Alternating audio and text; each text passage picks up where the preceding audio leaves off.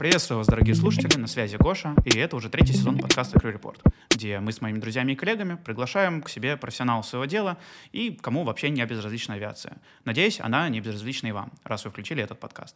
Каждый выпуск мы стараемся найти очень интересных гостей, но сегодня тот случай, когда гость нашел нас сам. Паша, герой нашего сегодняшнего эпизода, написал нам с отзывом о нашем образовательном проекте, а после непродолжительной беседы мы договорились созвониться и поболтать в рамках нашего подкаста. Поскольку Паша студент и еще ведет свой собственный блог о поступлении и вообще об учебе пилота, в этом выпуске мы постараемся ответить на самые важные вопросы, которые возникают у каждого, кто хочет пройти этот путь. Ну все, мне уже не терпится превратить этот монолог в диалог. Приветствую тебя, Паша. Да, всем привет, дорогие друзья. Привет, Гоша. Да, привет-привет. У тебя такой уже сразу видно поставленный блогерский уже тембр голоса даже. Да. Рассказывай о себе, чем занимаешься, где учишься, курс, город, университет, все вообще, все о себе. Хорошо. Меня зовут Паша, как вы уже поняли. Я сам из Московской области. Соответственно, я учусь в Якутском авиационно-техническом училище гражданской авиации. Это филиал Санкт-Петербургского государственного университета. И, соответственно, учусь на специальности пилот. Учусь сейчас на третьем курсе, в июне буду заканчивать. Соответственно, отлетал практику на Diamond сорок, получил пи пи эл. В этом году буду получать си пи эл. И летаем мы на Diamond сорок два. Mm-hmm. Соответственно, на Diamond сорок мы летали в Бугуруслане, на Diamond сорок два мы будем летать в Бегишево. Mm-hmm. Ну, такая география для третьего курса уже достаточно обширная. Да, география достаточно интересная у нас. Ну, особенно на третьем курсе. Uh-huh. Вот, потому что сейчас вот мы, например, вот через месяц мы летим в Питер на тренажер, на Diamond сорок два, потому что в нашем училище есть только Diamond сорок. Потом мы месяц в Питере, потом еще мы на месяц летим на практику, соответственно, в Бегишево. Потом опять возвращаемся в Якутск, учимся еще недели три. И потом уже диплом и госы. Ну да, сразу видно, пилотская жизнь. Да. Загруженная, нормально, по разным городам. Давай еще пару слов, буквально вот вернемся назад, поясним. Для слушателей, во-первых, что такое пи пи эль, си пи эль. Расскажи, пожалуйста, об этом. Почему это важно для тебя, как для будущего пилота? Или уже пилота, точнее даже. Хорошо. пи пи эль — это Private Pilot License. Это пилотская частного пилота. Оно, соответственно, получается после того, как ты налетал сорок пять часов на однодвигательном самолете. Это чаще всего, если это питерский филиал, это после первого курса, потому что они начинают летать с первого курса. В ульяновских это после второго курса. И, соответственно, с этим пилотским ты можешь купить себе самолет и, соответственно, на нем летать. Но не в коммерческих целях. Да, но не в коммерческих целях. Вот, а, соответственно, си пи эль — это Commercial Pilot License, соответственно, как раз коммерческая пилотская, с которым ты уже можешь устроить свою авиакомпанию и производить коммерческие перевозки. Угу. В авиакомпанию, в любую, будь это, не да. знаю, Boeing, будь это какой-нибудь Embraer, Diamond, что угодно, но уже можешь за деньги возить людей. Да, да, можешь получать. Ну и поясню уже от себя, что дальше ты можешь уже летать спокойно полторы тысячи часов, это примерно... два-три года при, конечно, разном налете в разных компаниях, и после этого получить уже лицензию линейного пилота для того, чтобы стать впоследствии командиром воздушного судна или инструктором и так далее, и так далее. Второе пояснение. Училище в Якутске. Это вообще как такое там оказалось? Я долгое время сам об этом не знал. Это тот же самый Питерский университет, э, или, поясним, да, Государственный университет гражданской авиации Санкт-Петербурга, или это что-то другое? Это немного другое. Это летное училище. То есть, грубо говоря, у нас есть университет, а есть летное училище. В университете это высшее образование у нас. Учишься либо четыре года на бакалавре, либо пять лет на специалитете. Летное училище — это у нас среднее профессиональное образование. И, соответственно, там ты учишься два года десять месяцев. У Питера есть вообще три филиала. Это Бугуруслан, Красноярск и Якутск, где именно на пилотов учат. Вот, там еще есть Хабаровск и Выборг, по-моему, они к ним относятся, но там на пилотов не учат. Так, а вот эти все остальные, это все тоже училища, в них тоже также вот около трех лет учеба, грубо говоря, занимает? Да, во всех летных училищах три года учатся, ну, два года, десять месяцев.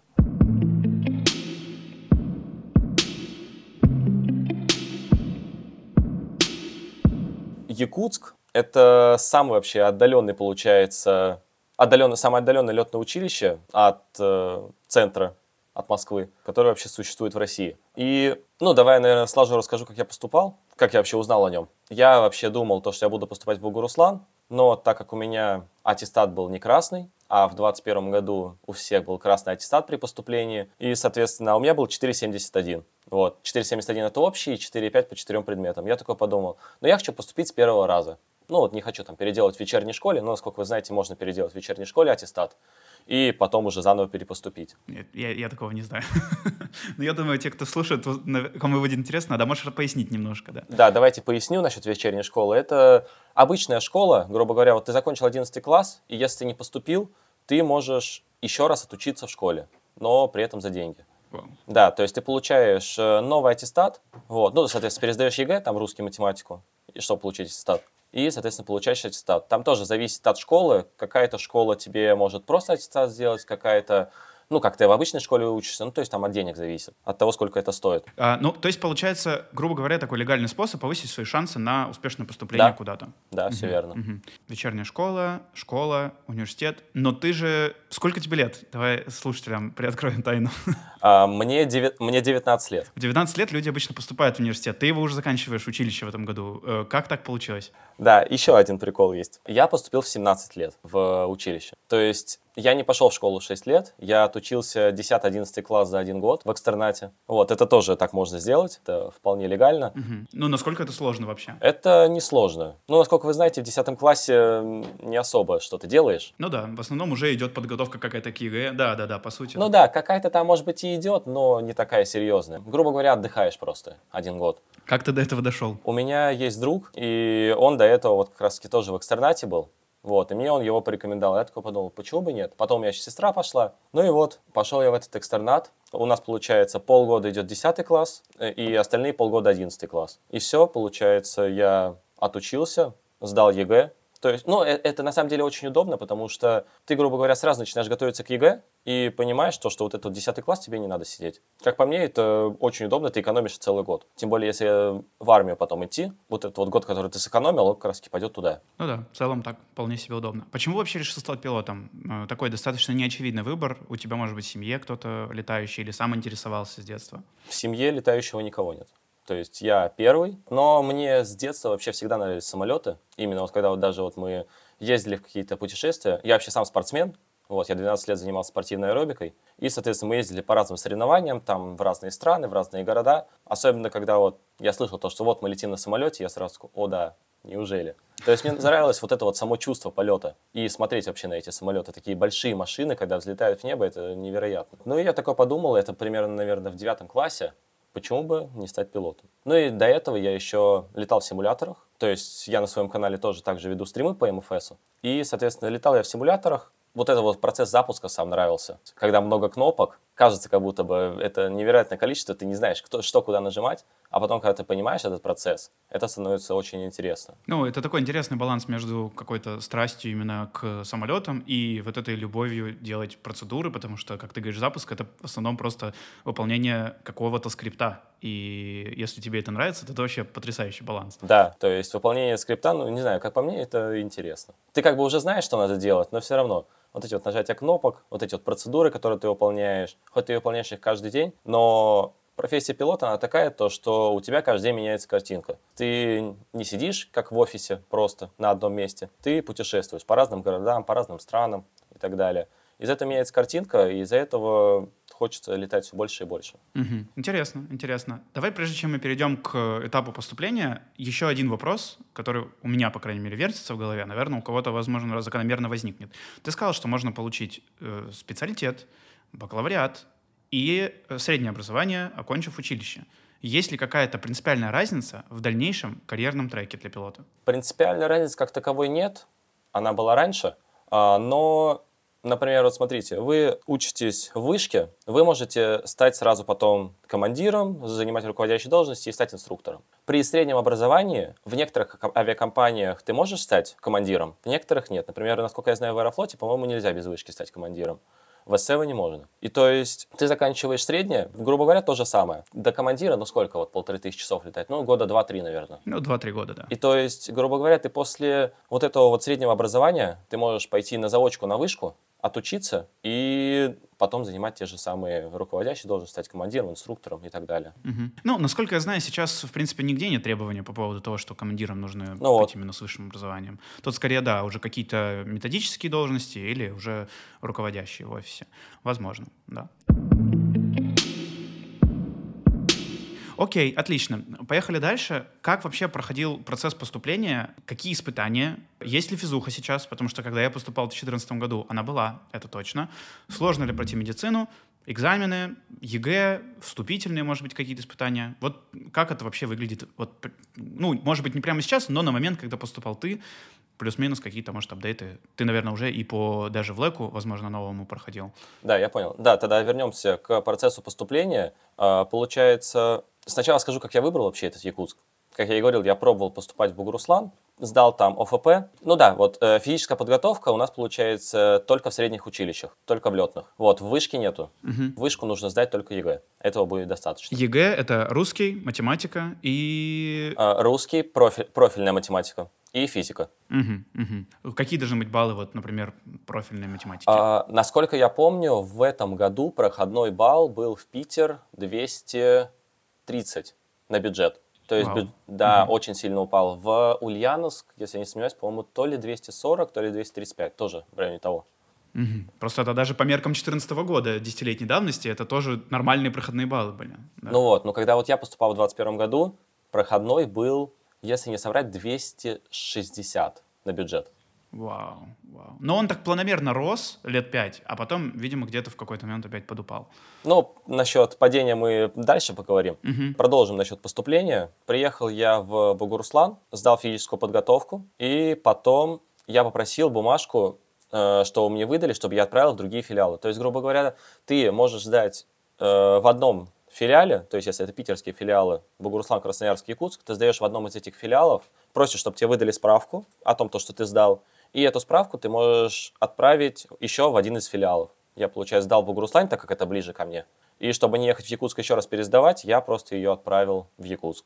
И почему я вообще решил туда поступать? Буквально, наверное, за месяц до закрытия, ну, вот этих вот всех принятий документов, даже не за месяц, наверное, недели за две, до закрытия принятия документов, uh-huh, uh-huh. я такой, ну, там была группа ВКонтакте, где все абитуриенты собирались, и там кто-то пишет такой: в Якутске есть летное училище, где учат на пилота. Я такой думаю, так, интересно. Просто я понимал то, что, то, что нигде я больше не прохожу. Ну, то есть у меня аттестат не пять ноль. Вот. Я думал сначала в Красный Кут, может быть, подать, но там как бы был четыре девять проходной. Но то, что он упадет, было маловероятно. И я такой думаю, давай-ка я посмотрю, что это за училище. Захожу на их сайт, смотрю питерский филиал. Думаю, так, интересно. Листаю, листаю, смотрю, по... у них там тоже же выкладывают по прошлым годам, какие проходные баллы были. Я смотрю, б- проходной балл был четыре пять или четыре семьдесят один, что-то такое. Я думаю, ага, так. Потом я говорю родителям, я буду отправлять оригинал в Якутск. Они такие, что? В Якутск? Это где? Они удивились. Я на самом деле сам не знал, где Якутск. Ну, то есть, я даже не понимал, куда я еду. Я просто отправил документы.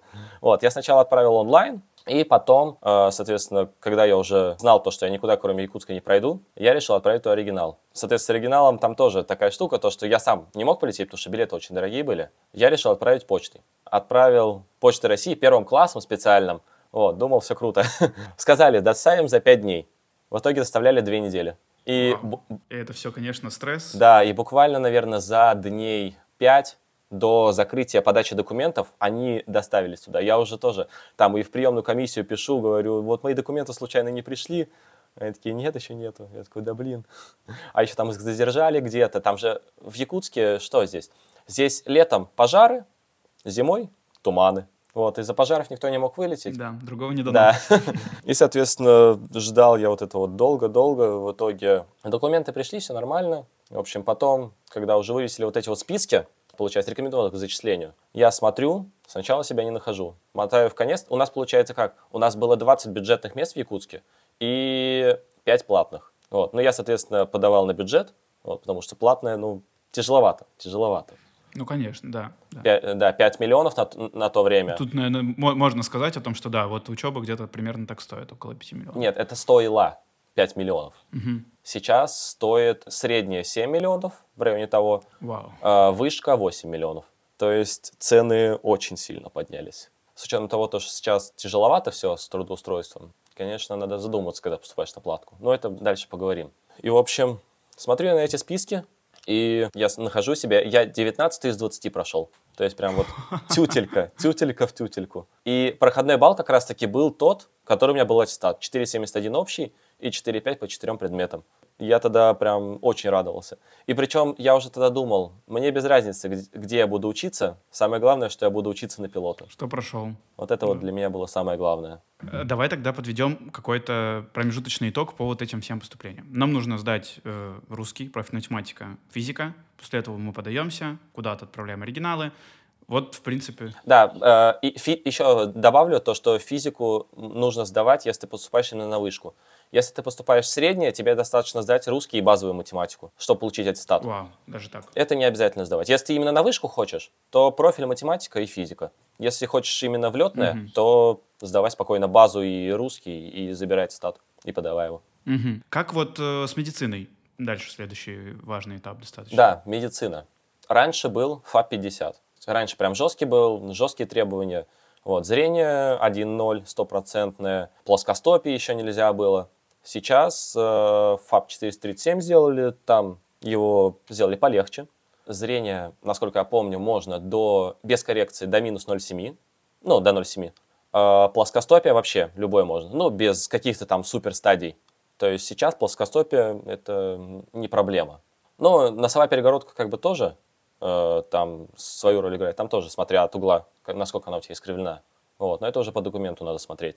Соответственно, абитуриентский ВЛЭК, он самый сложный, как все знают, я думаю, потому что там проходишь вообще всех врачей, они тебя смотрят с ног до головы, там и энцефалограмма проверяет твой мозг, и там всякие аудиограммы, офтальмолог. Кстати, сейчас, насколько я знаю, когда вот, я думаю, помнишь, капли капали в глаза, чтобы расширялся зрачок? А, да, да, конечно, конечно. Вот, да, вот это вот сейчас убрали, потому что сказали, это очень вредно. Mm-hmm. Mm-hmm. Сейчас то ли вообще другие используют какие-то методы, то ли вообще это убрали. Интересно. Просто вот, например, здесь, когда я проходил медицинскую комиссию при конвертации своей, своей лицензии uh-huh. в Эмиратах, там фотографируют тебе просто сетчатку специальным аппаратом, там как-то продувают глаз немножко, но тоже уже не капают, ничего. Просто это выглядит чуть иначе. Я думаю, думаю, что что-то вот, возможно, подобное есть. Да, скорее всего. Почему вообще так, как, может, ты думаешь или знаешь, я не знаю, э, изменился ФАП в сторону упрощения? Неужели пилоту не нужно быть больше здоровым?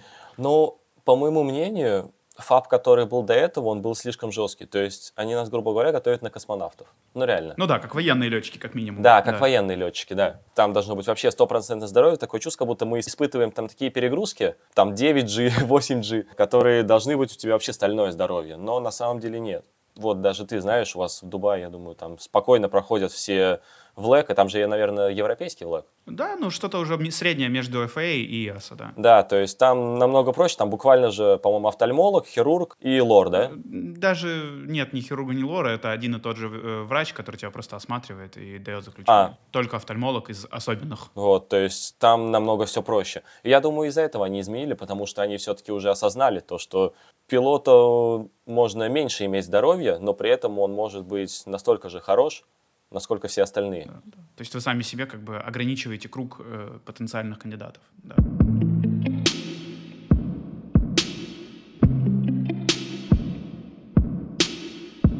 Еще на медицине есть профотбор. Это тесты у психолога, общение с психологом. Насколько это сложно? Нужно ли как-то готовиться заранее или достаточно вот быть нормальным человеком? Да, профотбор, получается, проходит на абитуриентском ВЛЭКе, то есть при поступлении. Не знаю, проходит ли потом при устройстве там или нет. Ты не знаешь, проходит? Да, обязательно. В каждую компанию у кого-то есть свой психолог. Иногда ты проходишь, точнее, обязательное требование. Это при выпуске, по крайней мере, когда ты вышку получаешь, спустя пять лет ты проходишь еще раз психолога и тесты. Вот этот финальный заключительный ВЛЭК, который тебя выпускает, грубо говоря, на волю. Там тоже есть психолог, также тесты, все вот эти вот бесконечные их количество. Но они есть, да. Получается, профотбор. Есть специальный сайт. Даже можно просто в интернете набрать профотбор для пилотов, и там все задания расписаны. Но, как по мне, подготовиться немножко хотя бы, но стоит, чтобы хотя бы знать, в чем заключается там задание. То есть там есть из- все, всем известные компасы, где нужно угадать направление, те же самые часы какие-нибудь, или там кольца Эльма, по-моему, называются. Вот. Ну, в общем, mm-hmm. вот такие вот задания, которые на первый взгляд кажутся легкими, Но когда ты придешь на профотбор и ни разу их не видел, это, конечно, будет необычно.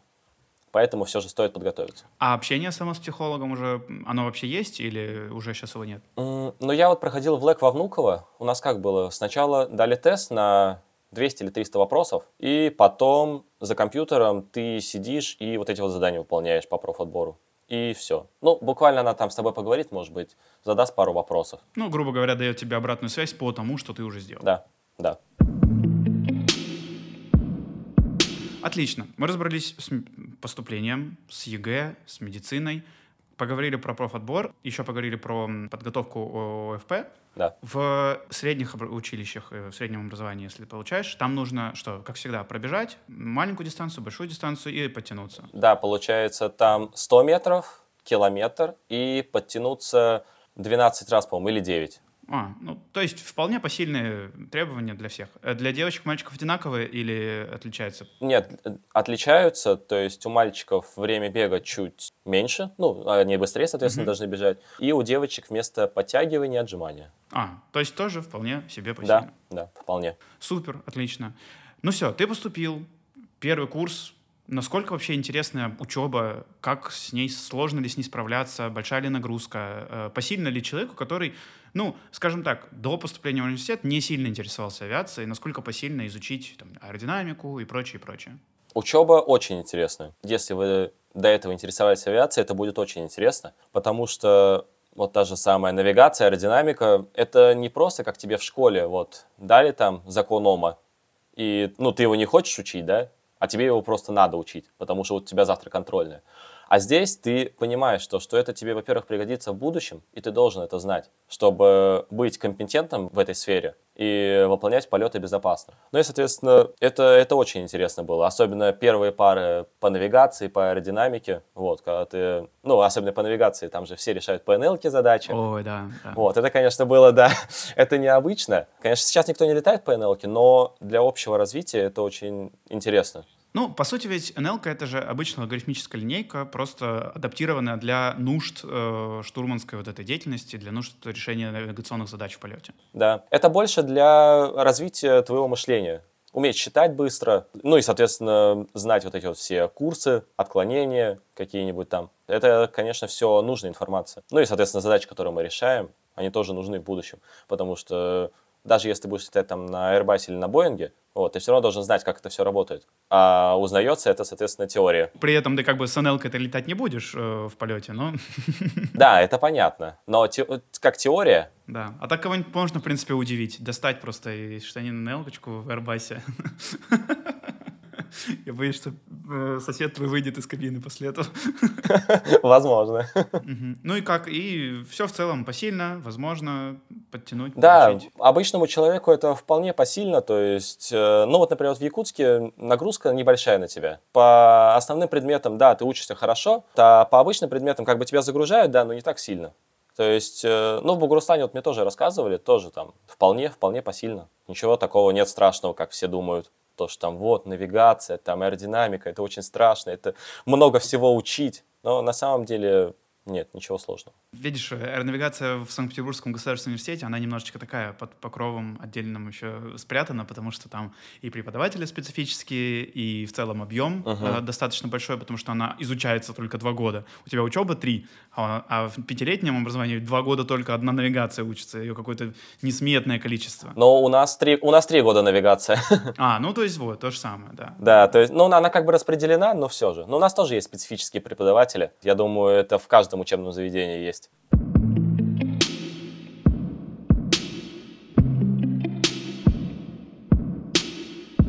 Как к летной практике готовят? Сначала вы тоже проходите спецдисциплины, потом тренажеры, потом практика. Поподробнее. Да, получается, перед практикой мы сдаем все экзамены по самолету, на котором мы будем летать. Соответственно, это у нас конструкция воздушного судна, радио, электрооборудование, его двигатель и руководство полетной эксплуатации, ну и а, аварийно-спасательное оборудование. Вот, соответственно, эти все мы экзамены сдаем, ну и, соответственно, перед этим все мы учим. Во время учебы у нас начинается тренажер. Э, у нас в училище есть Diamond сорок тренажер, он не на подвижной платформе, он стационарный. Есть тренажеры, получается, с линзой, они как бы, ты чувствуешь этот полет. То есть какая-то небольшая все-таки физика присутствует. Как бы кажется, что ты в реальном полете. А есть обычные проекторы, то есть светят на экран. Получается, в самом тренажере он такой достаточно большой. Там реальная кабина, все реальные приборы, имитируются все отказы. Ну, конечно, это не чувствуется физически, но процедуры, которые ты должен выполнять, ты все выполняешь. У нас, например, на первом курсе тренажер начался в феврале, закончился в мае. У нас было, получается, шестнадцать часов, если не соврать. Это на первом курсе. На втором курсе, по-моему, тоже шестнадцать часов. Вау. То есть для того, чтобы налетать, я, я сейчас плохое слово скажу, несчастные сорок пять часов, тебе нужно шестнадцать отлетать на тренажере перед этим? Да. Это же как будто бы такой достаточно большой объем подготовки. Да, это немалый объем, но там отрабатывают все и полеты по кругам, и зоны, и отказы двигателя, отказы электрооборудования. Это, конечно, все нужно, но это как бы на тренажере ты знаешь, но когда ты приходишь на практику, это уже, конечно, по-другому. Тебя командиры, во-первых, по-другому спрашивают, чтобы ты все эти действия выполнял и говорил. Ну и инструктора, соответственно. Ну, однако, это все равно, наверное, неплохо, неплохое подспорье для того, чтобы сократить эту программу на живом уже самолете, когда ты уже примерно предполагаешь, что хотя бы тебя ждет. Да, конечно, конечно. Да, а сама практика, она... Вот ты приехал, тебя что, сразу пускают к самолету? Я так спрашиваю, как будто бы я не знаю. Ну, слушателям рассказываю. Да. Да. Ты или... Я знаю, я точно знаю, что есть ознакомительный полет. Как прошел твой ознакомительный полет? На самом деле очень интересно. Но скажу сначала, что нас не сразу подпускают к самолету. Мы проходим сначала наземную подготовку. То есть знакомимся с инструкторами. Они нам рассказывают, как летать на аэродроме, рассказывают, какие там полосы есть, какие там условия полета и так далее. Ну и проверяют, соответственно, наши знания, которые мы получили на тренажере. Когда дело доходит до первого ознакомительного полета. Это, конечно, необычно. Ну, на первом курсе, когда ты первый раз садишься в самолет и взлетаешь сам, при этом не, защ... не в качестве пассажира. Это, конечно, очень необычно, потому что ты понимаешь, что ты управляешь этой машиной, и все зависит от тебя. И когда первый раз я взлетел, я прям в шоке был. Нет, это очень, очень интересные эмоции. Они такие, они настолько непередаваемые, что вот, вот ты один раз получил, и, скорее всего, в следующий раз. Да. Ну, наверное, когда ты вот сядешь э, уже, вот я говорю, там, в Boeing или в Airbus, и будет точно такой же полет для тебя первый. Вот, наверное, там это повторится, потому что очень много всего у тебя складывается, и уже какой-то накопленный опыт, и это то, что осознание того, что у тебя сидят сзади э, живые люди, которых тебе надо доставить куда-то, и о том, что ты реально сидишь за штурвалом этого, там, или за сайстиком самолета, о котором ты мечтал, и это все, да, вот я думаю, что это примерно похожий спектр чувств. Да. да, я тоже так думаю. Все, ты отлетал эти сорок пять часов. Ты летаешь один в кабине? Нет, получается, мы... Эти сорок пять часов, они разбиваются на полеты с инструктором и соло-полеты. Вот как раз-таки перв... первый соло-полет — это вот что-то незабываемое. Это вот, наверное, один из самых запоминающихся моментов курсантов, потому что тебя инструктор подготавливает, то есть это примерно двенадцать часов налета, в районе того, до этого ты летаешь с инструктором, он смотрит на твои посадки, на твои взлеты, готовит тебя, ты учишься вести радиообмен, также гоняет тебя по отказам, чтобы в случае какого-то отказа ты знал, что делать. Ну и, соответственно, когда тебя уже подпускают к твоему первому соло-полету, это, это, конечно, вот это вот, наверное, одни из самых незабываемых эмоций. Ты один на один с самолетом, все зависит от тебя. Как бы, какие действия ты делаешь, тебе самолет действия выполняет. Мне кажется, сколько не готовься, все равно стрессуешь просто очень-очень сильно. Да, ну, это, это прям, да, большой стресс был. Когда ты особенно оторвался от земли, один, это прям, это очень круто. И потом в какой-то момент думаешь о том, что тебе придется выполнять посадку. Да-да-да. Ты вроде летишь по кругу, вроде летишь такой спокойненько, спокойненько, а потом, когда после четвертого разворота выходишь на эту прямую, смотришь на полосу, надо, надо, надо, надо это делать.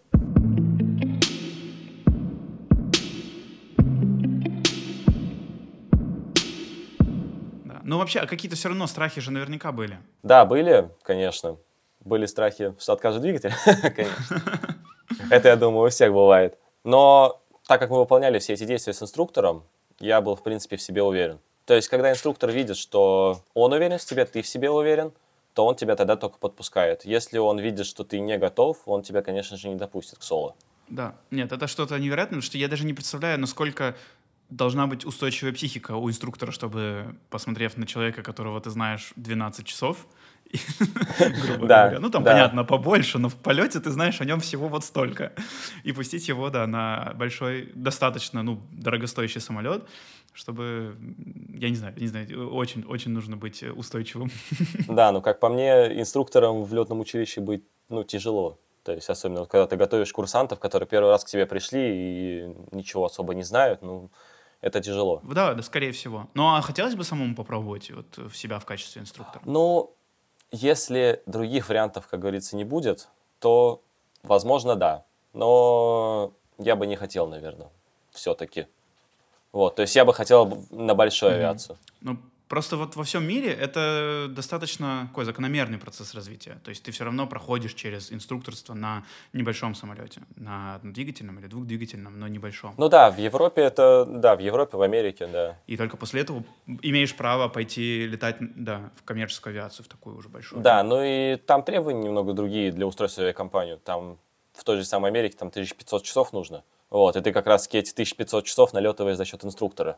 А у нас что, после училища сто пятьдесят часов у тебя, пожалуйста, в компанию. Вот. Но, но не сейчас, конечно. Надеюсь, надеюсь, особо переживающие пассажиры не слушают это.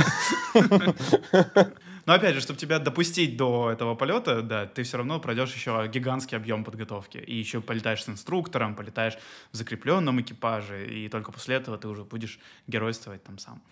Ну и сто пятьдесят часов — это немало на самом деле. Да, да, да. Это, конечно, кажется так, что это немного, но на самом деле, конечно, и на маленьких самолетах так это вообще еще дольше, потому что ты постоянно выполняешь упражнения.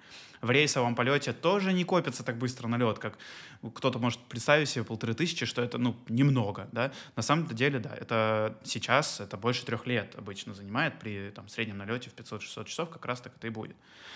Поэтому, конечно, это такое, когда человек достигает этой планки, это действительно уже, ну, можно назвать, наверное, профессионалом этого своего дела.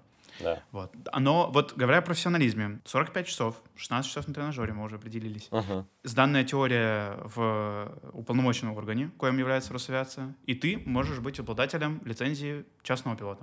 Все верно. Уже во время учебы? Да, уже во время учебы он выдается, соответственно, ты сдал экзамен в Росавиации, они у тебя его подтвердили, и когда летное училище оформит все документы, тебе выдают лицензию частного пилота. И, в принципе, этого будет достаточно, чтобы ты себе купил самолет и спокойно летал. Ну, или арендовал. Чего уж сразу купил. Ну, или арендовал, да. Ты, помимо того, что набираешься опыта на практике на маленьких самолетах, ты еще в качестве досуга, я так понимаю, занимаешься очень много полетами на симуляторах и прочим, и прочим, и прочим. Расскажи, как вообще проводишь время, откуда у тебя хватает столько времени на вот опосредованную деятельность твою, которая вот как раз и есть вот этот work-life balance, который идет не учеба основная. Откуда столько времени, откуда берутся силы, откуда берется мотивация? Как Гоша уже вначале сказал, у меня тоже есть свой блог, я веду, свой канал. Рассказываю про поступление в летное училище. И вообще, именно вот так вот осознанно я начал вести как раз-таки, когда сюда вот поступил. Я сам, когда вот хотел поступать, ну, когда поступал в летное училище, я искал видеоролики, как поступить, что вообще нужно, ничего не было. То я подумал, почему бы не рассказать людям, как это все происходит, и показать это, соответственно, на практике. Потому что много людей будут поступать, многие, у многих будут вопросы. И мне, на самом деле, очень много вопросов задают насчет поступления. Вот я поэтому записал даже отдельный видеоролик, как поступить, и разложил все по полочкам. Как, что, какие шаги нужно делать. То есть мы тебя смотрим на Ютубе? Да, на Ютубе меня смотрите. Там я выпускаю видеоролики. Недавно, кстати, был видеоролик про Jeppesen. Рас... Также рассказываю mm-hmm. там... Да, для действующих, ну не для действующих пилотов, а для курсантов, которые учатся. Соответственно, чтобы устроить свою компанию, еще же нужно пройти эм вэ эл, это международные воздушные линии. И там рассказывают про эм вэ эл, ну и, соответственно, для общего развития, если хотите сами читать, уметь читать эти карты, вот, то почему бы нет? То есть за три года обучение в училище навигации не учат читать карты? К сожалению, да. Jeppesen... не учат. А это единственное, что будет нужно в полете линейному пилоту. Вот, вот в этом и проблема. Я не знаю, на самом деле, почему, так сказать, эсэсэрская вот эта вот старая школа до сих пор осталась. И это, мне кажется, одна из главных проблем летных, ну, вообще всех летных Ну, и в том числе потому, что преподают эту навигацию бывшие штурманы авиации, которых сейчас, в принципе, в кабине нет, и все за них делает бортовой компьютер, но почему-то учатся они именно тому, чему вот они сами научились, а не тому, что действительно нужно пилоту. Да, согласен. Это может быть мое такое очень огрубленное какое-то мнение, но, по крайней мере, оно такое. Не знаю, сколько вот это вот еще продлится, так сказать, вот эта вот старая школа, но я надеюсь, что все-таки скоро Росавиация ведет такие требования, чтобы учить именно по-современному, то есть на современные самолеты, по современным стандартам, все такое. Ну да, но это все равно должен быть какой-то постоянный аудит того, что преподается, должен быть аудит программы, аудит преподавателей, но, к сожалению, к сожалению, нет. Насчет YouTube-трансляций, то есть я играю в симуляторы,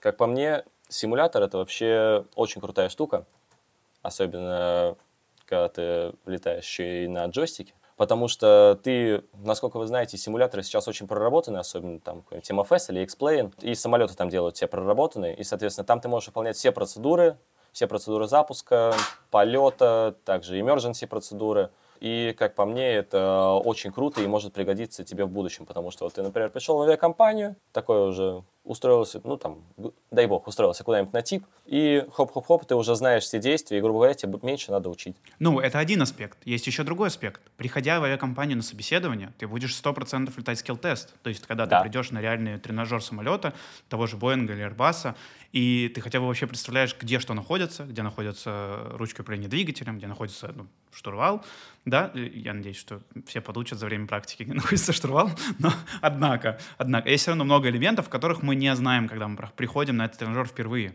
И здорово, что ты уже все это знаешь. И опять же, да, это не про физику, но зато процедурная часть действительно. И если да. нештатные процедуры, и стандартные все процедуры, если ты делаешь, как выполняется scan-flow, как выполняются все вот эти вот процедуры после взлета и так далее, прям очень. Я потрясающе. Не да, это, это, это очень круто на самом деле. То есть я провожу стримы, показываю, соответственно, вот эти вот все процессы запуска, процессы полета, и еще...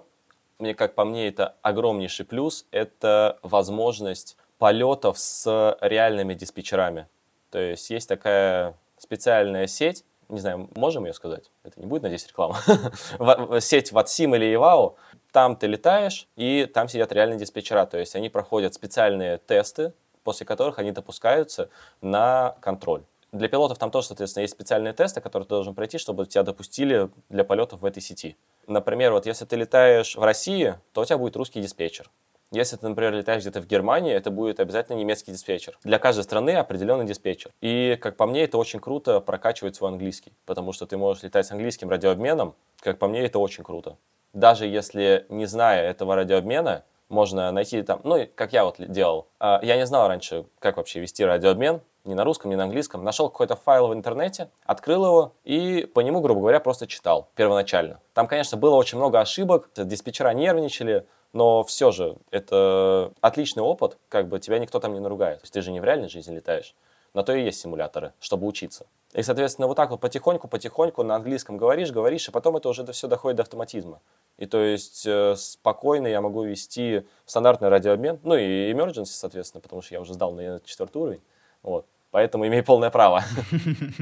Нет, классно, ты, ты уже оглянулся такой, ага, значит, были ошибки. Прикольно, что сейчас вернулся к этому уже с таким уже осознанием, совершенно со свежим взглядом, сдав уже действительно уровень, что ты допущен точно так же, как любой другой пилот, вести этот радиообмен. Я бы не сказал, что это прям очень какая-то сложная вот эта миссия вести радиообмен, но порой она бывает такой нетривиальной, и для этого, конечно, и нужны эти знания. Да, особенно акценты, особенно акценты. Очень много разных непонятных акцентов бывает, особенно там китайские, индийские. Бывают, очень сильно коверкуют слова. И очень неприятно бывает слушать это. Да, я знаю. Уже не понаслышке. Да, нет, класс. И ты... Вообще это даже игрой уже не назовешь. Это уже как какая-то дополнительная такая нагрузка для тебя уже развивающая в том числе. Дополнительные занятия, грубо говоря. То есть ты симулируешь полет. На то он и симулятор, что ты симулируешь свой полет. Грубо говоря, вот даже тот же самый тренажер, ну вот мы на Diamond летали, до тренажера мы открывали этот самолет в симуляторе на компьютере. И, соответственно, Там мы посмотрели кабину эту, полетали немного, о, даже до практики по кругам полетали, тоже поняли, как оно, оп, да, вот так вот. И это, это очень интересно, во-первых. Во-вторых, ты это можешь делать в любом месте и в любое время. Соответственно, тебе нужен только компьютер или ноутбук и штурвал или сайдстик. Ну вот, а ты говоришь, что ты снимаешь видео для тех, кто хочет поступать в университет, и для уже курсантов, студентов. А вот симчики, они для кого? Кто их целевая аудитория? Кто их смотрит? Вот по твоему уже опыту, по, там, по просмотрам, по комментариям, кто вообще эти люди? Скажем так, половина на половину. Это и курсанты, и поступающие. Но больше, конечно, поступающих, но и также обычные любители авиации, кому просто нравится авиация. Как по мне, ну, нет, конечно, бывает, что это иногда скучно смотреть. Некоторые стримеры бывают просто запустили самолет, поднялись на эшелон и ушли. А я стараюсь делать так, чтобы был какой-то разговор. То есть я, например, поднимаю какую-то тему и разговариваю. То же самое прошу, чтобы люди, ну, давали какую-то тему, и мы, соответственно, это поговорили. В основном говорим там тоже про поступление, у меня спрашивают вопросы про ВЛЭК, тот же самый. И как бы поднялись на эшелон, поговорили, поболтали с ребятами, они задали какие хотят вопросы. И, как по мне, достаточно интересно. И вот так вот быстро пролетает полет, выполняешь посадку, тоже красивую. Также я стараюсь красивые виды всякие делать, чтобы, ну, приятно глазу было смотреть. Ну и, соответственно, стараюсь летать на разных самолетах. Например, вот я летаю в эм эф эс, там не все самолеты хорошо проработаны, но, например, вот Airbus триста двадцать, Boeing семь тридцать семь, Boeing семь восемьдесят семь достаточно хорошо проработаны. А, АТР, АТР тоже, вот мы летали рейс, как раз, с кем меня просили, Якутск-Тикси, да, по северам. Необычный запрос. А вот наверняка чаще всего вопросы повторяются во время стримов. Не надоедает отвечать одно и то же? Да нет, мне наоборот, знаешь, нравится рассказывать людям и передавать им полученную мной информацию, людям, которые спрашивают, потому что, ну, я сам был тоже таким, не знал, не знал, у кого спросить, искал, у кого можно спросить, не все отвечали, а когда не отвечают, это, конечно же, печально становится, вот, что тебе не ответили, а ты никакую информацию не получил, в итоге это может сказаться на твоем будущем поступлении. Ты что-то не знал uh-huh, и uh-huh. в итоге не поступил. А я стараюсь, наоборот, всем отвечать, давать какие-то советы. Нет, конечно, это иногда бывает надоедает, когда одни и те же вопросы, но я стараюсь этому не давать виду какого-то. Так, ну ты сказал про советы. Кто только начинает свой путь в авиации, что бы сказал, посоветовал, порекомендовал, уже оглядываясь назад, исходя из своего собственного опыта? Я бы порекомендовал, если вы хотите поступать в летное училище, ну, если у вас есть в планах, не только вышка, то это получить хороший аттестат. Максимально хороший, какой вообще возможно сделать. То есть там просите учителей в школе, чтобы они вам ставили хорошие оценки. Скажите, вот, вот вам нужно, вы поступаете на пилота, и обязательно нужен хороший аттестат. Я думаю, некоторые учителя пойдут навстречу. Второе, это если вы хотите именно на вышку, соответственно, готовиться к ЕГЭ. Усердно причем, потому что проходные баллы не маленькие. Это, грубо говоря, по всем предметам нужно под восемьдесят плюс баллов. Ну и также пройти ВЛЭК. Это, я думаю, первоначально вообще, с чего нужно задумываться. То есть, если ты не прошел ВЛЭК, соответственно, уже все шансы твои рушатся. Но, э, смотря как ты не прошел ВЛЭК, там тоже же есть определенные критерии. Например, если у вас плохое зрение, вы можете сделать коррекцию, лазерную коррекцию, и, соответственно, зрение у вас будет хорошее. А уже во время учебы, вот ты уже заканчиваешь университет, э, на что сделать акцент? Может быть, предметы какие-то есть, там, самые сложные, или наоборот, которых можно скинуть немножечко, фокус свой ошибочно был, например, поставлен? Как по мне, акцент нужно больше делать на то, что тебя будут спрашивать в авиакомпании. То есть, например, вот именно акцент на предметы, которые дают в училище, большой делать не нужно. Но нет, можно сделать акцент на метеорологию, именно на метар-тав, то есть что тебе пригодится. На чтение карт. Например, вот на навигации, ну так как не рассказывают Jeppesen, ну, например, вот посмотреть либо мое видео про чтение Джепсонов, либо записаться на эм вэ эл и пройти его, потому что там как раз таки учат читать карты навигационные. На это сделать акцент. Также обязательно английский учить. То есть английский — это, как по мне, это главная составляющая, которая поможет и в будущем при, доустро... при трудоустройстве. Ну, конечно же, если вы не хотите там летать на Ан два, Ан двадцать четыре. Ну, хотя и то, сейчас, насколько я знаю, в Embraer на Ан двадцать четыре требует английский. Как бы не буду врать, но как вот мне говорили, был такой слух. Uh-huh, uh-huh. Потому что как сейчас с работой не очень хорошо, требуют английский везде. Вот, но это мы сейчас, я думаю, с тобой дальше поговорим про работу. И, соответственно, английский сдать на уровень, готовиться к собеседованию, то есть читать эфкомы, все те, ну, учить слова по-английски, какие там могут быть, ну, какие могут тебе попасться. Да, именно, скорее даже с фокусом на технический английский, да, да. Это все прям хорошо прям ложится и в то, что я сам уже говорил тоже несколько раз, там, отвечая на вопросы, и, в принципе, все, все так и есть, все, да, мне даже добавить нечего. Uh-huh. Э, да, да, да, и для, это уже и для учебы, и для собеседований потом дальнейших, все в целом, все один в один. Сам лично, вот ты уже подходишь к самому завершению, какой план у тебя, чего дальше видишь от э, авиации для себя лично? О, это вопрос, конечно, очень тяжелый, потому что в нынешней ситуации сейчас у нас с трудоустройством все очень грустно, к сожалению. Можно устроиться только если по связям каким-то, но или же как-то пытаться, может быть, за границу, но там тоже за границей нужны деньги. Так просто без, без налета, без опыта, да, очень, ну, практически невозможно. Как по мне, я еще в армии не был, вот, то есть mm-hmm. мне по-любому придется сходить на год в армию. Потом я буду... ну, пытаться хотя бы где-нибудь податься, то есть в любые места вообще буду везде подавать заявки, но тоже, смотри, через год, может быть, хоть что-нибудь, какая-то ситуация, может быть, изменится, может быть, там сухие те же самые, МС начнут выпускать. Я бы все-таки хотел на импортную технику, на Airbus или на Boeing. Угу. Ну, я думаю, это все хотят. Ну да, в целом ожидаемо, да. Но, по крайней мере, если ты будешь все это время, пока там что-то разрешается, грубо говоря, быть во всеоружии, когда ты подготовленный к собеседованию и натасканный на английский и прочее, я думаю, оно все придет. Там. Связи, они вот в моменте помогают, а вот на долгосрок поможешь себе только ты сам со своими собственными знаниями. То есть везде пытаться подавать, где-то какие-то лазейки даже, не знаю, искать, отправлять, отправлять резюме каждый раз, то я думаю, где-нибудь все-таки получится. Я, по крайней мере, на это очень надеюсь. Я, я надеюсь, что все-таки получится. Да. Относительно, вот ты начал говорить про сухие, про МС. Как вообще думаешь, что будет с авиационной отраслью в ближайшие годы?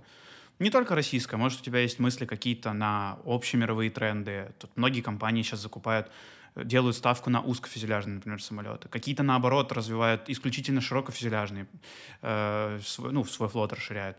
Как думаешь, повлияет ли это вообще в целом на карьеру пилота в будущем? Про российский флот могу сказать то, что поздно одумались. Вот, поздно одумались, и то, что сейчас, вот, как мы видим, каждый, каждые полгода переносят сроки, это, конечно, очень печально. Вот, потому что... Ну да, и пока даже нет горизонта никакого. Да, и пока ничего не понятно, когда они их выпустят, что вообще будет, и насколько они там вообще заменились компоненты, потому что нам могут говорить одно, а в итоге другое. И, конечно, это печально, это, конечно, не радует. Все-таки надеюсь, что через год-полтора все-таки хотя бы самолетов десять, тех же самых эм эс двадцать один, они выпустят все-таки именно в коммерческую эксплуатацию. Но тоже... Я думаю, вряд ли наберут экипажи молодых на МСы. Мне кажется, все-таки туда пойдут больше старички, потому что самолет все-таки новый. И мне кажется, туда должны идти более опытные люди. Ну, возможно, более опытные ребята с, с тех же сухих. Да. Будут приглашать туда либо сразу капитанами, либо с небольшой переучкой. А насчет нового сухого, ну, пока тоже непонятно. Он вот недавно совершил первый полет. Когда он будет готов, это, конечно, вопрос еще интересный, потому что, насколько вы знаете, по дэ восемь они еще не готовы, к сожалению. Они только проходят, насколько я знаю, испытания на ил семьдесят шесть. А когда они там прикрепят его к сухому, непонятно тоже. Сроков никаких нам не дают, гарантий тоже нам никаких не дают. То есть пока только можно гадать. Когда будут эти факты, непонятно. Да. Ну, в любом случае, я очень надеюсь, что у тебя получится, скажем так, найти место под солнцем и устроиться на... Конечно, в идеале, действительно, на импортную технику, потому что это сразу... Ну, наверное, для слушателей... возможно, нас осуждающих за то, что мы говорим про импортную технику. Тут стоит пояснить, что импортная техника — это в основном всегда про стандарты, да. Про высочайшую степень процедурности, прописанности всех этих процедур, про, естественно, высочайший уровень исполнения и качества самолетной техники, ну и, конечно, про дальнейшие перспективы развития тебя лично как пилота, потому что каждый из нас, кто намерен развиваться, мечтает о чем-то всегда великом. И, к сожалению, если ты летаешь на, исключительно на технике, которая больше нигде не летает, кроме как в России, то ты исключительно вот этот пилот, как пресловутый пилот э, Туполева, ты был в Советском Союзе, точно так же ты здесь будешь пилотом суперджета. Это не исключает того факта, что ты сможешь э, выиграть землю зубами и развиваться дальше, но это сильно тебя ограничивает. Поэтому налет на импортной технике, он всегда очень сильно тебе помогает в будущем. Побольше, так сказать, перспектив будет, развития. Да, да, да. И поэтому я бы скорее сторонился того пилота, который не хочет развиваться, говоря о том, что его устроит и такой расклад. А тот, кто мечтает о великом, и достигнет великого. Вот, и поэтому я тебе желаю того же самого всего. Спасибо тебе большое за уделенное время, за прояснение многих аспектов, в принципе, текущей ситуации. И с выпуском университета, и с поступлением. Не совсем мы успели, мне кажется, все договорить, все, что хотели. Ну да. Может, мы еще как-нибудь обсудим. Вот. В любом случае, было очень полезно, увлекательно, не скучно. Спасибо тебе большое. Тебе тоже, Гош, спасибо за приглашение. Слушатели, вам спасибо, то, что нас, Гоша, послушали нашу дискуссию. Надеюсь, вам все понравилось, и вы узнали что-то новое для себя, что-то новое о поступлении, что-то новое об обучении. И, надеюсь, слушатели, которые будут поступать в летное училище, у вас все получится, и вы узнали для себя новые моменты и, может быть, какие-то фишечки. Да, безусловно, я думаю, каждый для себя что-то найдет, а кто-то просто с удовольствием послушает, даже кто-то не собирается поступать. Да, наши слушатели помнят, что нужно обязательно подписаться на нас, на Пашу. Обязательно. Ссылку мы оставим в описании. Да, поставить лайк, поделиться с другом, особенно тому, кто хочет связать свою жизнь с авиацией. Ну и напишите, конечно, как вам сегодняшний выпуск. Следующие выпуски будут уже финальными, пока без спойлеров, но ожидается что-то еще очень познавательное и интересное. Все, всем пока-пока. Пока-пока.